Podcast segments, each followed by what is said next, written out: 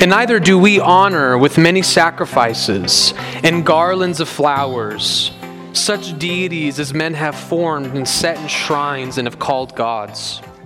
Since we see that these are soulless and dead and have not the form of God. For we do not consider that God has such a form as some say they imitate to his honor, but have the names and forms of those wicked demons which have appeared. For why need we tell you who already know into what forms the craftsmen, carving and cutting, casting and hammering, fashion the materials? And often out of vessels of dishonor, by merely changing the form and making an image of the requisite shape, they make what they call a god, which we consider not only senseless, but to be even insulting to God who, having ineffable glory in form, thus gets his name attached to things that are corruptible and require constant service. And that the artificers of these are both intemperate and, not to enter into any particulars, are practiced in every kind of vice you very well know. Even their own girls who work along with them, they are corrupt. What infatuation that dissolute men should be said to fashion and make gods for your worship, and that you should appoint such men the guardians of the temples where they are enshrined, not recognizing that it is unlawful even to think or say that men can be the guardians of gods. That comes from a man that we refer to as Justin Martyr, a very, very, very early Christian father whose first name was Justin, but his last name was not Martyr. He was martyred by Rome for being a Christian. Prior to his martyrdom, he wrote a series of letters that we refer to as his apologies, and we don't mean that like uh, I'm sorry kind of an apology, but where we get our word apologetics. He wrote these letters of defense, defending the faith defending the Christian faith against the Roman Empire because at the time, Rome was very suspicious of Christianity. They considered this very weird Jewish cult that started, and there was a lot of rumors going on about what Christians believed and what they were doing, and most of these rumors were false. And so, Justin, one of the leaders of the church at the time, very educated former philosopher, decided to write to Rome expressing what the Christians actually believed and how they actually behaved. In one of his many paragraphs that we just read, examined and took a shot at the absurdity of the Roman pantheon of gods. You see, Rome had many gods that they worshiped, and they had a temple where these gods were said to dwell. And so they created statues and idols of these gods and put them in the temple. And then they attached God to these idols, and so they essentially treated these idols as if they were the gods they represented. They engaged in idolatry and idol worship. And Justin wrote to remind them how silly that is. And how the Christians in the first, second, third, fourth century knew how silly that was. But what's so fascinating for us today as we continue in our sermon series through 1 Samuel, you recall what happened in the events last week. Israel has been judged by God, the ark of God has been captured. And as we now see what goes on in Philistia, what goes on among the Philistines now that they have possession of the ark, we find out that the silliness of idolatry goes well beyond Rome. That God's people have always known the silliness of polytheistic idolatry. Turn with me, if you will, to 1 Samuel chapter 5. 1 Samuel chapter 5. This week we're going to preach a very small portion. Next Sunday we're going to preach a much longer portion as God is going to show two sides of himself as the ark has been captured. God has allowed the ark to be removed from Israel so that he could reveal two primary things about himself. Next week we're going to see the severity of God. God is going to use this circumstance as an opportunity to showcase how severe he can be. But this week we're going to look at a different S word, the supremacy of God. And so we are going to read just verses 1 through 5. If you would follow along with me in your Bibles, for these are the very words of God. 1 Samuel chapter 5, verses 1 through 5. Thus saith the Lord When the Philistines captured the ark of God, they brought it from Ebenezer to Ashdod. Then the Philistines took the ark of God and brought it into the house of Dagon and set it up beside Dagon. And when the people of Ashdod rose early the next day, behold, Dagon had fallen face downward on the ground before the ark of the Lord. So they took Dagon and put him back in his place. But when they rose early on the next morning, behold, Dagon had fallen face downward on the ground before the ark of the Lord, and the head of Dagon and both of his hands were lying cut off on the threshold.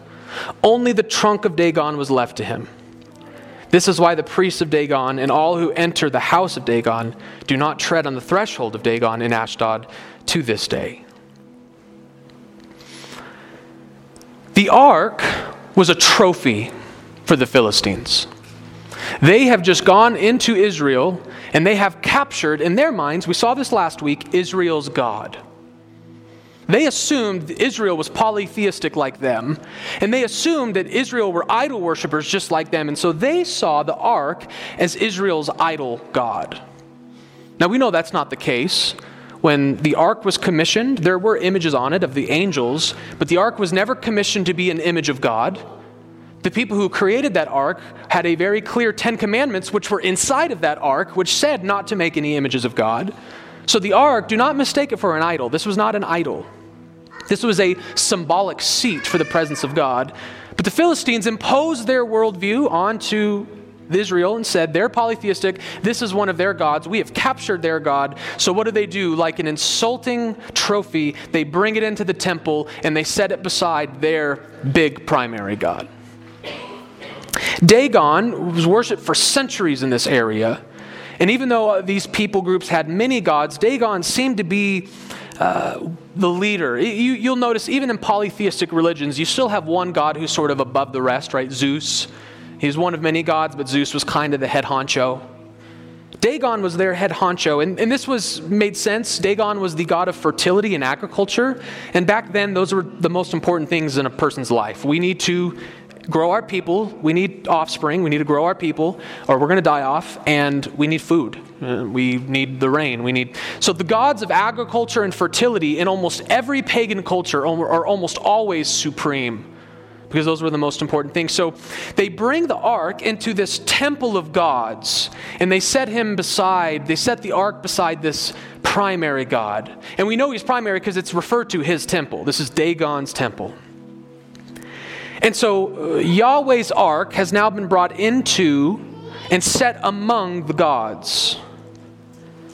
And we see this in verses 1 through 2. The Philistines captured the ark of God. They brought it from Ebenezer to Ashdod.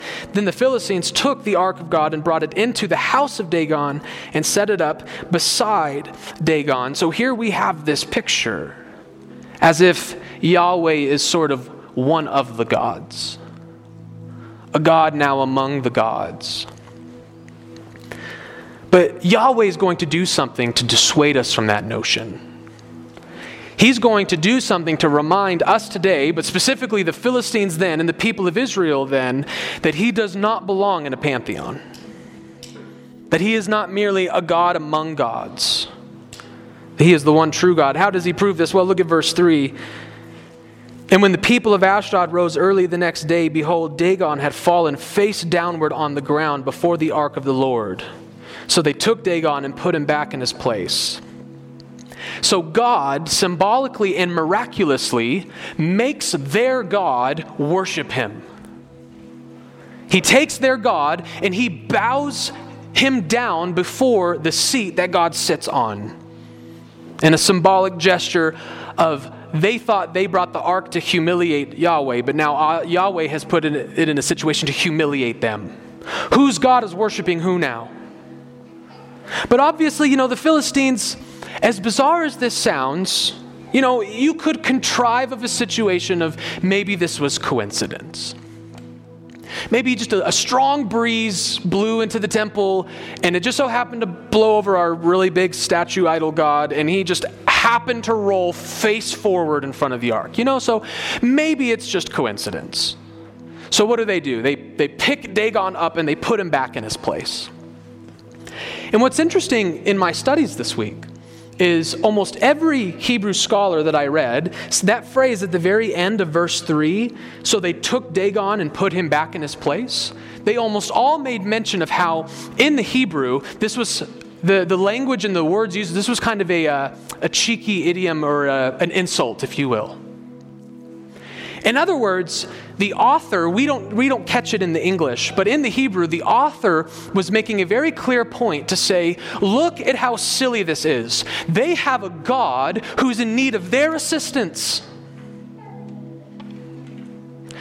Dagon has fallen, and what does Dagon need? He needs his servants to pick him up and put him back. What a helpless, pitiful, embarrassing God. And so I, I want us to stop and just do a quick but very important, very related rabbit trail for a moment. And I want us to just praise God. Aren't you thankful that Christianity is not and never has been a religion of idols? Aren't you so thankful that God has not called us to such futility? Because what you'll find is that idolless worship is extremely rare throughout all of world history. Almost every pagan nation, anytime people discovered new land and went into those territories, the indigenous people there were always religious worshiping people. Why? Romans chapter 1 God has revealed himself through nature. Everyone knows God exists. There's no such thing as an atheist. They all know God exists. But what does Romans 1 say? They suppress the truth of God, exchange it for a lie, and worship the created beings rather than the creator. So everywhere we've gone, we go into a place and we see people worship worshiping, but what are they worshiping? Lizards and sun and moon. And they make idols every time. It's uncanny. They have idols and they bow down to these idols. And the people of the Philistines, these were idol worshippers. The people that were already in this land, that Israel purged from the land, were all idol worshippers. People love their idols. There's an unfortunate reality that even in the history of the Christian church, we have different traditions trying their hardest to bring idols into the church. You ever visit an Eastern Orthodox church? Now, they actually had a council that banned idols, but they love images. They've got their images. What are you supposed to do? You ever been to one? The second you walk into an Eastern Orthodox church, what are you supposed to do? There's a picture of a saint, and you're supposed to bow down and kiss it. It happens in every Eastern Orthodox church every Sunday. You bow down and you kiss these saints. You ever, you ever been involved? You grew up in Roman Catholicism? Have you ever been in a scenario where you've had to bow down before a statue of Mary?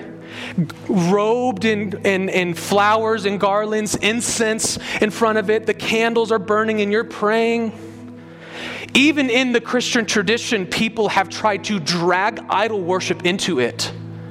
But you will find from Old Testament to New, God never has any place for bowing down to idols, kissing them, praying to them, putting uh, flowers on them.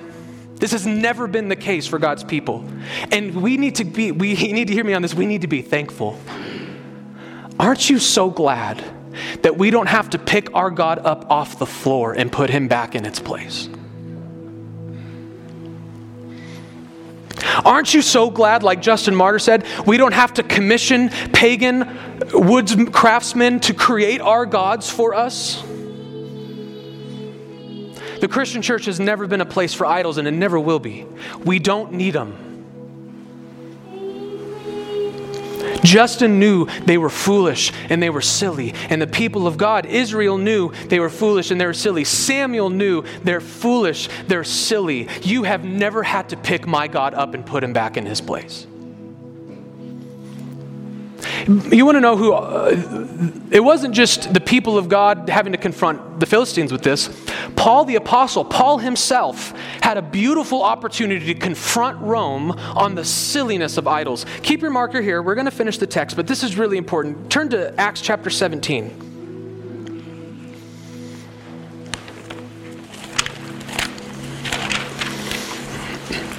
Acts chapter 17, this is, this is one of the most beautiful narratives we have in the New Testament, if I can say such a thing.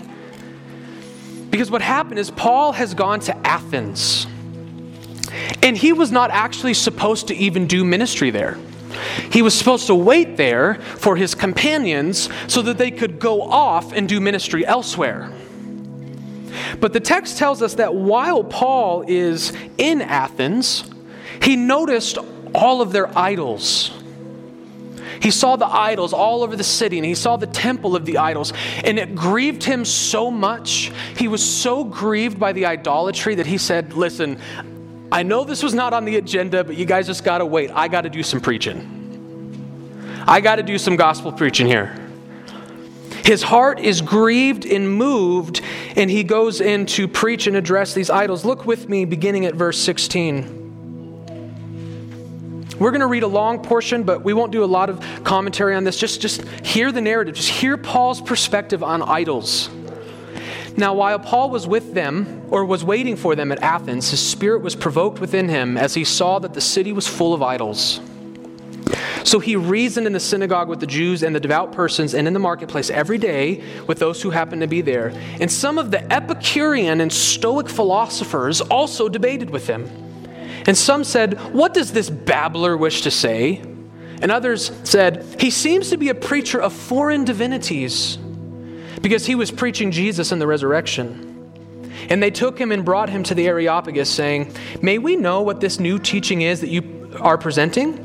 For you bring some strange things to our ears. We wish to know, therefore, what these things mean. Now, all the Athenians and, and the foreigners who lived there would spend their time in nothing except telling or hearing something new. So, Paul, standing in the midst of the Areopagus, said, Men of Athens, I perceive that in every way you are very religious. For as I passed along and observed the objects of your worship, I found also an altar with this inscription To the unknown God. What therefore you worship as unknown, this I proclaim to you.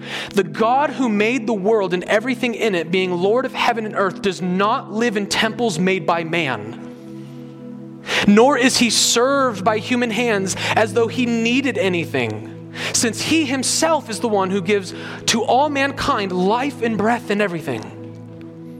And he made from one man every nation of mankind to live on all the face of the earth, having determined and allotted periods and the boundaries of their dwelling place, that they should seek God and perhaps feel their way toward him and find him. Yet he is actually not far from each one of us, for in him we live and move and have our being. As some of your own poets have even said, for we indeed are his offspring. Being then God's offspring, we ought not to think that the divine being is like gold or silver or stone, an image formed by the art and imagination of man. The times of ignorance God overlooked, but he now commands all men everywhere to repent because he has fixed a day on which he will judge the world in righteousness by a man whom he has anointed, and he has given assurance to all by raising him from the dead. What's Paul's point? Number one, God does not live in temples and idols. He made the world, He's above it, He's everywhere. Number two, God does not need to be served or helped by us. It's the exact opposite. We need to be served and helped by Him. And number three, if God is not to be found in the idols, if he's not to be found in the temple, where is God to be found? And what does Paul say? He's not far from any one of us. If you want God, you don't need to go to a temple. If you want God, you don't need to go to a shrine. You don't need to go to an idol. You don't need to go to a special place of worship. If you want God, you turn and you repent to Him right now because He's here and He's among us. Paul, long before Justin, knew the folly of idolatry. In other words, let me just be very blunt about it idols are stupid. They're stupid. Psalm 135 The idols of the nations are silver and gold, the work of human hands. They have mouths, but they do not speak. They have eyes, but they do not see.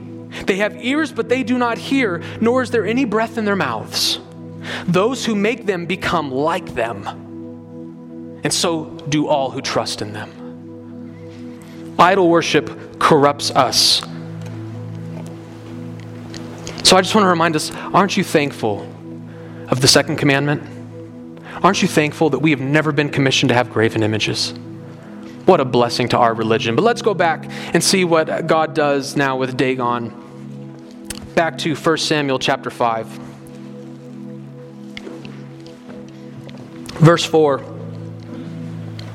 But when they rose early on the next morning, behold, Dagon had fallen face downward on the ground before the ark of the Lord, and the head of Dagon and both his hands were lying cut off on the threshold. Only the trunk of Dagon was left to him. This is why the priests of Dagon and all who enter the house of Dagon do not tread on the threshold of Dagon in Ashdod to this day. That threshold to that temple was never crossed again because the Philistines, God, God made sure to correct them the second time around. This was no breeze, this was no accident. This was God humiliating their God. You see, the battle that took place last week could easily be interpreted as not as God versus Dagon, that was Philistia versus Israel. But what has God orchestrated now? Now we're in the temple, and there's no armies. There's no battle. There's no Roman. Now it is Yahweh versus Dagon. And we have a clear and decisive winner. For not only is Dagon bowing before Yahweh again, he's been decapitated and delimbed this time. God made a mockery of their God. By the way, this was always Yahweh's disposition towards the idols of the nations. It was not merely a very peaceful, listen, guys, just, just I know that they have their idols, but just you're not supposed to do that. He had a disposition of humiliate those things. Deuteronomy chapter 12, this was the people's commission as they went into to Canaan. You don't have to turn there, just hear this. These are the statutes and rules that you shall be careful to do in the land that the Lord, the God of your fathers, has given you to possess all the days that you live on the earth. You shall surely destroy all the places where the nations whom you shall dispossess served their gods. On the high mountains and on the hills and under every green tree, you shall tear down their altars and dash in pieces their pillars and burn their asherim with fire. You shall chop down the carved images of their gods and destroy their name out of that place. God is not interested in just merely avoiding idol worship. We are total iconoclasts. Destroy the idols, cut their heads off. That was God's disposition. Why the intensity? Right? Well, why did God make a showing like this? Because he wanted us to see the central thesis of these five verses is something so important for us. God wanted to prove to both his enemies and to his people. Because we're going to see uh, either next week or the week before that Israel, I, I, we've met, been mentioning how they've been corrupted. Israel has actually been engaged in polytheistic worship. They have brought in some of the gods of the Philistines and been worshiping them alongside Yahweh. So God has a lesson to teach, not just to the enemies of the people of God, but to the people of God themselves. And this lesson that he's trying to teach them is this his own supremacy. The thesis of verses 1 through 5 is this the supremacy of God. That He alone is God. There is none other, there is none like Him. He is above all, He is over all, and He does not belong in a pantheon. He has no colleagues, He has no peers. He alone is God. And He knows not of any other, and He made sure to prove it that the Philistines brought him among what they perceived as gods. They brought him among all their gods, and he made sure to show an example that he is above them. This was a reminder of the exclusivity of our religion. It's interesting. Uh, sometimes I, I, I fear that too many people in America think the exclusivity of Christianity is something new. Right? Christians are known, part of the reason why we are so disliked is because we have a very intolerant religion. You know that, right? Our religion is very intolerant. Your gods are not welcome in our religion. They're not. Uh, Christians don't have coexist bumper stickers on their cars. Now, obviously, we do coexist with people, but we know what those bumper stickers really mean. They don't really mean, hey, don't burn your neighbor's house down. What they mean is that all religions are equal. And Christianity responds with a proud, unashamed, unembarrassed, absolutely not. There is one God, repent. We have a very exclusive religion because we believe in an exclusive God. There is none like him. And so my fear is that people think this is a Western thing. This is, this is an American thing, those, those, those intolerant American Christians. You know, they're just so uptight and fundamentalist and so maybe it's just an American thing. Well, no, it's not just an American thing. Well, maybe it's just a, a, a, a, Western thing, right? This is just Western religion. Western religions are so intolerant. You look at the religions of the Eastern world, they're much more inclusive, much more tolerant. You know, this must just be a Western thing. Nope, not Western either. Why? Because 1 Samuel 5 not only predates America, it predates the entire uh, foundation of the Western Eastern thought process in the world. This is before West versus East. This is before ni- the United States of America. And what do we have? We have God emphatically declaring in His Old Testament constantly, I alone am God, there is none other. The, ex- the exclusivity of our religion is not an American thing, it's a Ten Commandments thing. What's the first commandment? By the way, after they were taken out of polytheistic Egypt, after they had been taught to worship Egypt's gods and bow down to their idols, they're driven from Egypt, they're saved from Egypt, and God communes with them and He covenants with them. And what are the first two things He tells them? You shall have no other gods, commandment number one. Commandment number two, make no images. This is not fundamentalist Americans. This is the truth revealed through Yahweh. There is one God, He is above all the rest, the others are but idols, and you shall make no graven images. You worship in spirit and truth. Let the world pick their idols up off the ground and attend to them with constant care. You worship in spirit and truth. This is not an American thing. This is not a Western thing. This is a Bible thing. The gods of the nations are idols. They're deaf, dumb, and blind. We worship the ever exalting one. And by the way, the New Testament not only does not back off on this theme, it pushes the antithesis even harder. And how does the New Testament push this antithesis so much harder? By the revealing of the person of the second person of the Trinity, God in flesh, the Lord Jesus Christ. Jesus Christ comes on the scene in, this, in, in, the New Testament, and he does nothing but this, take this exclusive religion and he pushes this antithesis even harder. Turn to Colossians chapter 1.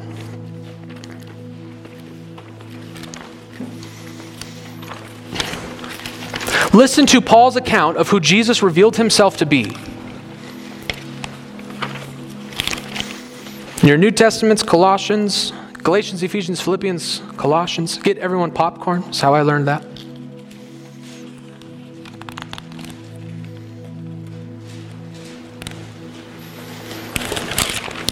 Look at Colossians chapter 1, verses 15 through 20.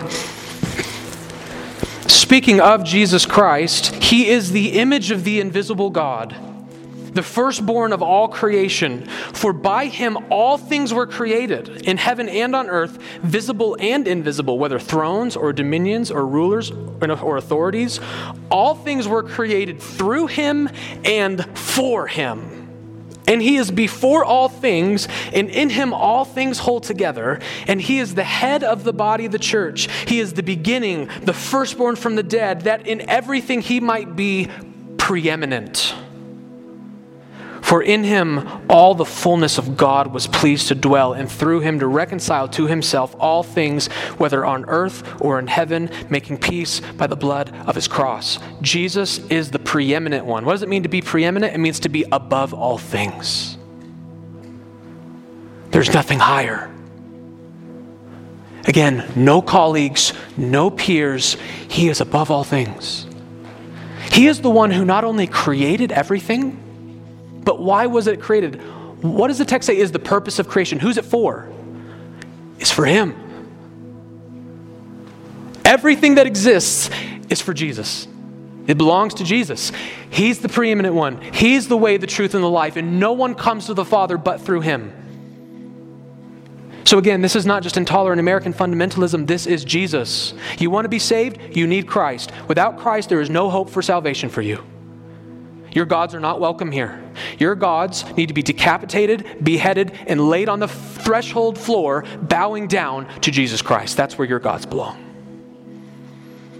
Perhaps it's, it's said nowhere better. Turn back just one book to the book of Philippians, chapter 2.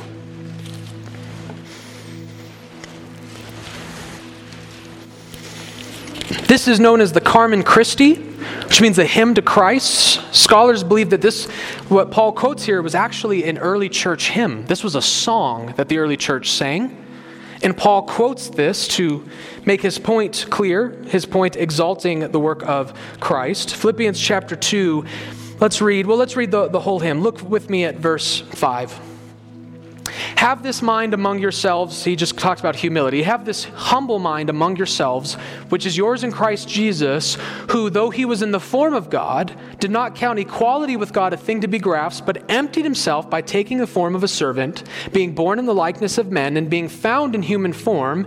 He humbled himself by becoming obedient to the point of death, even death on a cross. So there we have our gospel. There we have the person and work and redemption of Christ. And what are the consequences of this great redemption? Verse 9. Therefore, God has highly exalted him and bestowed on him the name that is above every name, so that at the name of Jesus every knee should bow in heaven and on earth and under the earth, and every tongue confess that Jesus Christ is Lord to the glory of God the Father. That's the God we serve. Every knee shall bow. Dagon will bow. The Philistines will bow. We will either bow willingly or we will be forced to bow in defeat, but every knee will recognize the preeminent supremacy of the Lord Jesus Christ.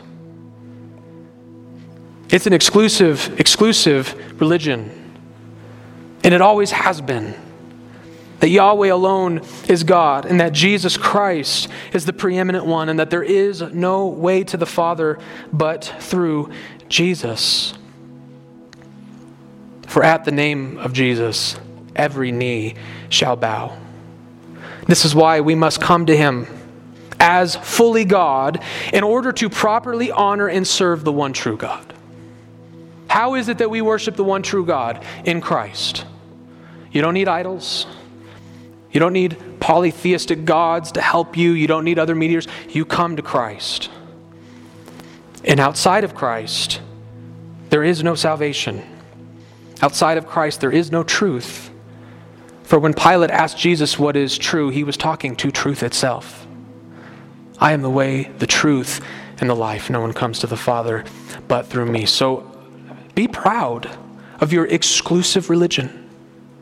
Be proud of its historical lineage, that it is not a modern or novel thing, but that the people of God have always recognized, and 1 Samuel 5 reminds us of we serve the one true and living God.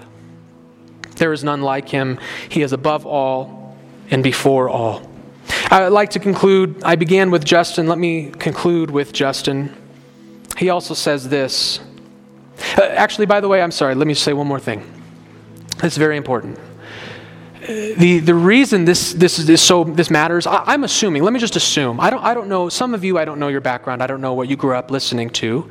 But if you grew up a Christian, this is probably not a new message.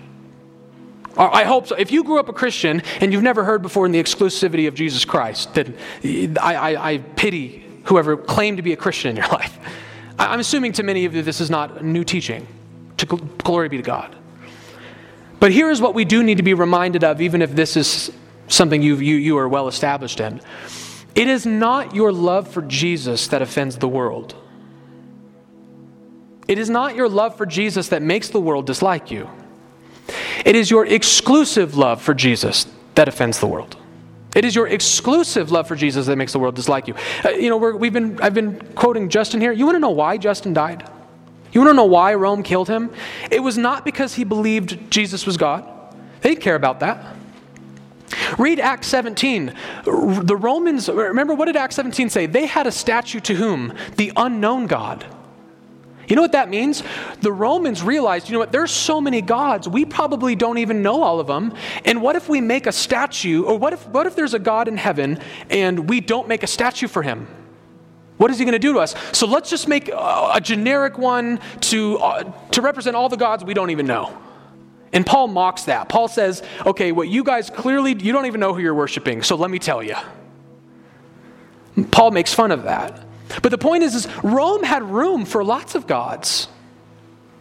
Jesus wanted to be a god in Rome, go ahead. They had no problem with that. You want to know what they had a problem with? It wasn't that they believed Jesus was Lord, it was that they believed Jesus is Lord of all. They didn't just tell Rome Jesus is God. They told Rome Jesus is the one true God. Your gods are false. You need to repent, abandon them, and come and worship Christ. They wanted to add Jesus to the pantheon, and the Christian says Jesus is a preeminent above the pantheon. It was not his love for Jesus that got him killed. It was his exclusive love for Jesus. He refused to give Caesar the belief that Caesar is Lord. And they had to pay they had to pay homage to that, and the Christians said no. Because they knew what they were being asked to do is to make Caesar and Jesus colleagues, peers. And they said Jesus is the preeminent one. That's why he died. The world is not upset with you for making room for Christ. The world is upset with you because you won't make room for anyone else. And that's where the pressure is going to come in. You can worship Jesus all you want so long as you're just tolerant to all of their ideas. What we are witnessing, I would argue, what we are witnessing before us right now, and even in our own day, is like Rome, a state aspiring to deity.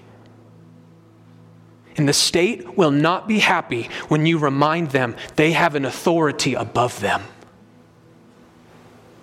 Because Jesus Christ is the Lord of all. That includes the United States government. He's preeminent over that too. Over China, over Africa. He is the all exalted, preeminent one. That is what will get you in trouble. You can love Jesus all day long, but it's when you say, He's my God and He's yours too. That's when you get in trouble. But it is the message of Christianity. And it is the message of Scripture, and it always has been, and it's glorious. And that's why Justin concluded this way We who out of every race of men used to worship your many gods have now, through Jesus Christ, learned to despise them, even though we are threatened with death for it. And we have dedicated ourselves to the unbegotten God, of whom we are persuaded that never was he goaded by lust Never did he have need to be rescued. Never was he anxious and made mistakes, as all of your gods have done. No, those who believe such things we pity. And those who invented such things we know to be devils.